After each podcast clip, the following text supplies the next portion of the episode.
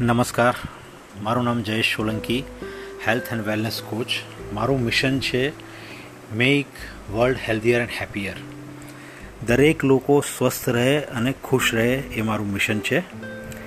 આપણે ઘણી વખત સાંભળીએ છીએ ઘણા બધાના મોઢાઓના ઉપરથી કે ભાઈ, મારું કોલેસ્ટ્રોલ લેવલ વધી ગયું. મારું કોલેસ્ટ્રોલ હમણાં હમણાં તો બહુ જ વધારે આવી ગયું. તો આવું બધું ઘણા બધા લોકોના મોઢે આપણે સાંભળીએ છીએ. તો આજે કોલેસ્ટ્રોલ જે છે એ શું છે એના વિશે આપણે વાત કરીશું અને એ જે કોલેસ્ટ્રોલ છે એને વધવાના કારણો શું છે, એને કાબૂમાં કઈ રીતે રાખી શકાય અને જો એને આપણે ધ્યાન ના રાખીએ તો એ આપણને આગળ જતાં શું શું કરી શકે છે એના વિશે આજે બધી આપણે વાત કરીશું. તો ચાલો શરૂઆત કરીએ, આ કોલેસ્ટ્રોલ શું છે? સૌથી પહેલાં આપણે એ જોઈશું. કોલેસ્ટ્રોલ એ ચરબીમાં સમાયેલા મુખ્ય ઘટકોમાંનું એક ઘટક છે. તે શરીરના દરેકે દરેક કોષની અંદર જોવા મળે છે. કોલેસ્ટ્રોલ છે એ ચરબીને પચાવવામાં, કોષોની દિવાલ મજબૂત બનાવવામાં તેમજ અંતરસ્ત્રાવ ઉત્પન્ન કરવામાં મદદરૂપ થાય છે. હવે માનવ શરીરની અંદર કોલેસ્ટ્રોલનું પ્રમાણ જે છે એ એકસો પચાસથી બસો પચાસ મિલીગ્રામ હોય છે. આ પ્રમાણ વધી જાય છે ત્યારે લોહીમાં ફરતું કોલેસ્ટ્રોલ રક્તવાહિનીઓની દિવાલના અંદરના ભાગમાં જમા થાય છે. આ દિવાલ જાડી થતી જાય છે, જેને કારણે આપણા શરીરની અંદર જે રક્ત છે, એ રક્તને પરિવહન પરિભ્રમણ કરવા માટેની જગ્યા જે છે, એ ઓછી થાય છે, મતલબ એ સાંકડી થતી જાય છે અને એને કારણે એ રક્ત જ્યાં જ્યાં જવાનું હોય છે, ત્યાં આગળ જતું અટકે છે, ઓછું જાય છે અને પરિણામે આપણને હૃદય રોગનો હુમલો, મગજનો લકવા, લોહીનું ઊંચું દબાણ વગેરે જેવા રોગો થાય છે. તો કોલેસ્ટ્રોલ અને તેના વાહક લાઇપોપ્રોટીનના જોડાણને આધારે જો મૂલવવામાં આવે, તો દરેક પ્રકારનું કોલેસ્ટ્રોલ જે છે, એ શરીરને હાનિ કરતા નથી, બલકે અમુક પ્રકારનું કોલેસ્ટ્રોલ શરીર માટે જરૂરી અને મદદ કરતા પણ છે. તો હવે આપણે જોઈશું જે કોલેસ્ટ્રોલ છે, એના બે પ્રકારો છે. એક તો છે એચડીએલ એટલે કે વધુ ઘનતાવાળું લાઇપોપ્રોટીન. આ પ્રકારનું કોલેસ્ટ્રોલ હૃદયરોગના હુમલા સામે રક્ષણ આપે છે.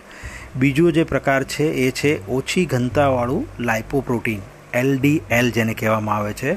આ કોલેસ્ટ્રોલ જે છે એ હૃદય લાવવામાં મદદરૂપ થાય છે. તો હવે કોલેસ્ટ્રોલ વધવાના કારણો કયા કયા છે તે આપણે જોઈશું. એક તો છે વારસાગત. જે કુટુંબમાં હૃદયરોગ તેમજ વધારે કોલેસ્ટ્રોલના કેસ વધુ સંખ્યામાં હોય તે કુટુંબના સભ્યોમાં કોલેસ્ટ્રોલ વધારે જોવા મળે છે. બીજું છે વજન. વજન વધારે ધરાવતા લોકોમાં પણ કોલેસ્ટ્રોલનું પ્રમાણ વધારે જોવા મળે છે. ત્રીજું છે કાર્યશીલતા, મતલબ કે કસરતનો અભાવ. બેઠાડું જીવન જે લોકો ધરાવે છે એ લોકોમાં કોલેસ્ટ્રોલનું પ્રમાણ વધારે હોય છે. બીજું છે ખોરાક, ચરબીયુક્ત ખોરાક જે લોકો લે છે, એ લોકોની અંદર કોલેસ્ટ્રોલનું પ્રમાણ વધારે આવે છે. અને ધૂમ્રપાન ધૂમ્રપાન કરનાર વ્યક્તિના શરીરની અંદર પણ કોલેસ્ટ્રોલનું પ્રમાણ વધુ આવે છે. ઊંચું, લોહીનું દબાણ, મતલબ હાઈ બીપી હવે આપણે વાત કરીશું કોલેસ્ટ્રોલને કાબૂમાં રાખવા માટે શું શું કરવું જોઈએ. જો આપણું શરીર જે છે એ વધી ગયું છે, તો એ શરીરને સૌથી પહેલાં તો ઓછું કરવું બહુ જરૂરી છે. બીજું, આપણું બેઠાળું જીવન છે, તો આપણે કસરત કરવી જરૂરી છે. ચરબીઓ ખોરાક આપણે વધુ લઈએ છીએ તો એને ઓછો કરવો જોઈએ અને ન લો તો વધારે સારું. ધૂમ્રપાન કરતા હો તો તેને બંધ કરો. આ ઉપરાંત લોહીનું ઊંચું દબાણ હોય અને કુટુંબના સભ્યોમાં કે પૂર્વજોમાં કોલેસ્ટ્રોલ વધારે હોય એવા કિસ્સા બનેલા હોય તો આપણે ચેતી જવું જોઈએ. હવે આપણે જોઈશું ખોરાક બાબતે. કોલેસ્ટ્રોલ જે છે એને નિયમિત રીતે ચેક કરાવતા રહેવું જોઈએ. ત્યારબાદ આપણું જો વજન વધારે હોય તો વજન ઘટાડવા માટેનો પણ પ્રયાસો કરવા જોઈએ. વજન કઈ રીતે ઘટી શકે છે એની માટે વધારે ઇન્ફોર્મેશન જોઈતી હોય તો મારો number nine four zero eight seven one nine six zero three ઉપર આપ પર્સનલી મને કોન્ટેક્ટ કરી શકો છો. એના વિશે તમને વધારે ઇન્ફોર્મેશન મળશે. બીજું છે, આપણે અહીંયા હું તમને થોડી ટિપ્સ આપું છું કે તમારા શરીરની અંદર જે કોલેસ્ટ્રોલ છે એ ના વધે, એના માટે આપણે શું શું કરવું જોઈએ, એના માટે હું તમને બે ટિપ્સ અહીંયા આપું છું. સૌથી પહેલાં તો છે ખોરાક અને બીજી બાબત છે કસરત. તો આપણે જોઈશું ખોરાકમાં આપણે શું કરવું જોઈએ. સપ્રમાણિત, સંતુલિત ખોરાક આપણા શરીરને આપવો જોઈએ, જેથી શરીર તંદુરસ્ત અને મજબૂત બને છે અને શરીરમાંથી કોલેસ્ટ્રોલ પણ ઘટે છે. હવે સંતુલિત ખોરાકથી વજન ઘટે કે ન ઘટે, કોલેસ્ટ્રોલમાં અવશ્ય ઘટાડો આવે છે. ઓછી ચરબીવાળો પણ મહત્ત્વની ચરબી ધરાવતો ખોરાક છે એ આપણે લેવો જરૂરી છે. હવે આપણા શરીરની અંદર આપણે જે કંઈ આપીએ છીએ ફેટ, એ ફેટની અંદર સેચ્યુએટેડ ફેટ છે. એનું પ્રમાણ આપણે ઘટાડવું જોઈએ. બીજું જે છે, આપણા શરીરની અંદર જે ફેટ છે, એ ફેટમાં આપણે સારી ફેટ જે છે, એનું આપણે વધારે માત્રામાં સેવન કરવું જોઈએ. સારી ફેટ આપણને શેમાંથી મળશે? સારી ફેટ આપણને મળશે ઓમેગા થ્રી ફેટી એસિડની અંદરથી.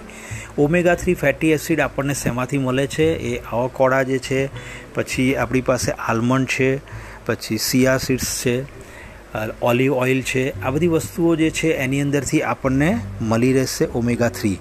પણ વધારે ઇન્ફોર્મેશન માટે આપણે મને તમે પર્સનલી આના માટે કોલ કરી શકો છો. બીજું જે છે એ ખોરાકમાં વિવિધતા લાવો. એટલે કે જે આપણે ખોરાક ખાઈએ છીએ એ ખોરાકની અંદર રેશાવાળો ખોરાક છે, એને આપણા શરીરની અંદર વધારે આપો. મતલબ કે આપણે જે કાર્બોહાઈડ્રેટ ખોરાક ખાઈએ છીએ એમાં ફાઇબરયુક્ત જે કાર્બોહાઈડ્રેટ ખોરાક છે, એનું પ્રમાણ વધારવું જરૂરી છે. સિમ્પલ કાર્બોહાઈડ્રેટ છે, એનું પ્રમાણ ઓછું કરો. હવે આની અંદર આપણે શું લઈશું? રેશાવાળા ખોરાકની અંદર આપણે શું લઈશું? એના વિશે થોડું હું તમને વાત કરીશ. લીલા શાકભાજી જેવા કે ગુવાર, મેથી, પાલક, કોબીજ, તાંદળજો વગેરે રેશાયુક્ત ખોરાક કહેવાય. આ ઉપરાંત થૂલું છે, કુશ્કી છે, ભૂસું છે જેવા ધાન્ય પણ આપણે લઈ શકીએ છીએ જે આપણું કોલેસ્ટ્રોલ ઘટાડવામાં મદદરૂપ થાય છે. તાજા ફળો અને શાકભાજીનો આપણે વધારે ઉપયોગ કરવો જોઈએ. હવે આ ઉપરાંત આપણે પ્રોટીનયુક્ત ખોરાક પણ આપણા શરીરની અંદર આપવો બહુ જરૂરી છે. પ્રોટીન આપણા શરીરને હેલ્ધી રાખવા માટે ખૂબ જ મદદ કરે છે. પ્રોટીન શેમાંથી મળશે તો પ્રોટીન આપણને મિલ્કમાંથી મળશે. સાથે સાથે કઠોળ છે, દાળ છે, આ બધી વસ્તુમાંથી મળશે. નોનવેજ કોઈ છે તો એ લોકોને આપણે જોઈ શકીએ છીએ. મીટમાંથી મળશે, એગ્સમાંથી મળશે. સારી માછલી આવે છે, માછલી આવે છે જે આપણે એને કહીએ છીએ સાનમલ એની અંદરથી મળી રહેશે. તો આ બધી આપણે ખોરાક વિશેની વાત કરી. હવે બીજી જે હું વાત કરું છું એ છે કસરત. એક્સરસાઇઝ એક્સરસાઇઝને પણ મહત્ત્વ બહુ છે. શરીરને જો હેલ્ધી રાખવું હોય તો ટ્વેન્ટી પર્સન્ટેજ એક્સરસાઇઝ કરવી બહુ જરૂરી છે. તો કસરત કરવાથી કોલેસ્ટ્રોલ ઘટે છે. કસરતના મુખ્ય બે પ્રકારો છે. એક તો છે એરોબિક કસરત અને બીજી જે છે એન એરોબિક કસરત. તો એરોબિક કસરત કોલેસ્ટ્રોલ ઘટાડવામાં મહત્ત્વનો ભાગ ભજવે છે. આ એરોબિક કસરત શું છે? આ કસરતમાં શરીર એક ધાર્યું લયબદ્ધ કસરત કરે છે અને તેમાં શરીરના મોટા સ્નાયુઓનો સમાવેશ થાય છે. ચાલવું, દોડવું, સાયકલ ચલાવવી, તરવું, દોડા કૂદવા, સ્કેટિંગ કરવું, ડાન્સ કરવું વગેરે આ પ્રકારની કસરતો છે. તો કોલેસ્ટ્રોલ ઘટાડવા માટે નિયમિત આપણે રોજ આ કસરત ત્રીસથી ચાલીસ મિનિટ કરવી જરૂરી છે. આ ઉપરાંત શરીરના બીજા રોગો જેવા કે હાઈ બીપી છે ડાયાબિટીસ છે, માનસિક રોગો વગેરે જો આપણા શરીરની અંદર હોય તો એની સારવાર કરાવવી જરૂરી છે. તેમજ કોલેસ્ટ્રોલ જો વધુ હોય તો આપણે ડૉક્ટરની સલાહ લઈ અને ડૉક્ટર કે એ પ્રમાણે કરવું બહુ જ જરૂરી છે. અંતમાં તમને એટલું જ કહીશ કે કોલેસ્ટ્રોલ જે છે એને અવગણવું નહીં.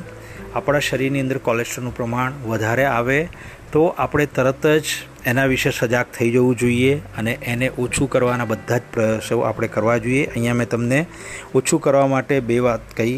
એક તો ખોરાકની અને બીજી કરી કસરતની. તમારે વધુ વિગત માટે મારો સંપર્ક કરી શકો છો. અત્યારે જે કંઈ મેં તમને વાત કરી એ તમને કંઈક સારી લાગી હોય અને તમને લાગતું હોય કે એ મારા માટે યુઝફુલ છે, તો તમે મને પર્સનલી કોન્ટેક્ટ કરી શકો છો અને બીજા લોકોને પણ આ જે પોડકાસ્ટ છે, એ બીજા લોકો સાથે પણ શેર કરી શકો છો. તો be happy be healthy always keep smile on your face thank you so much bye bye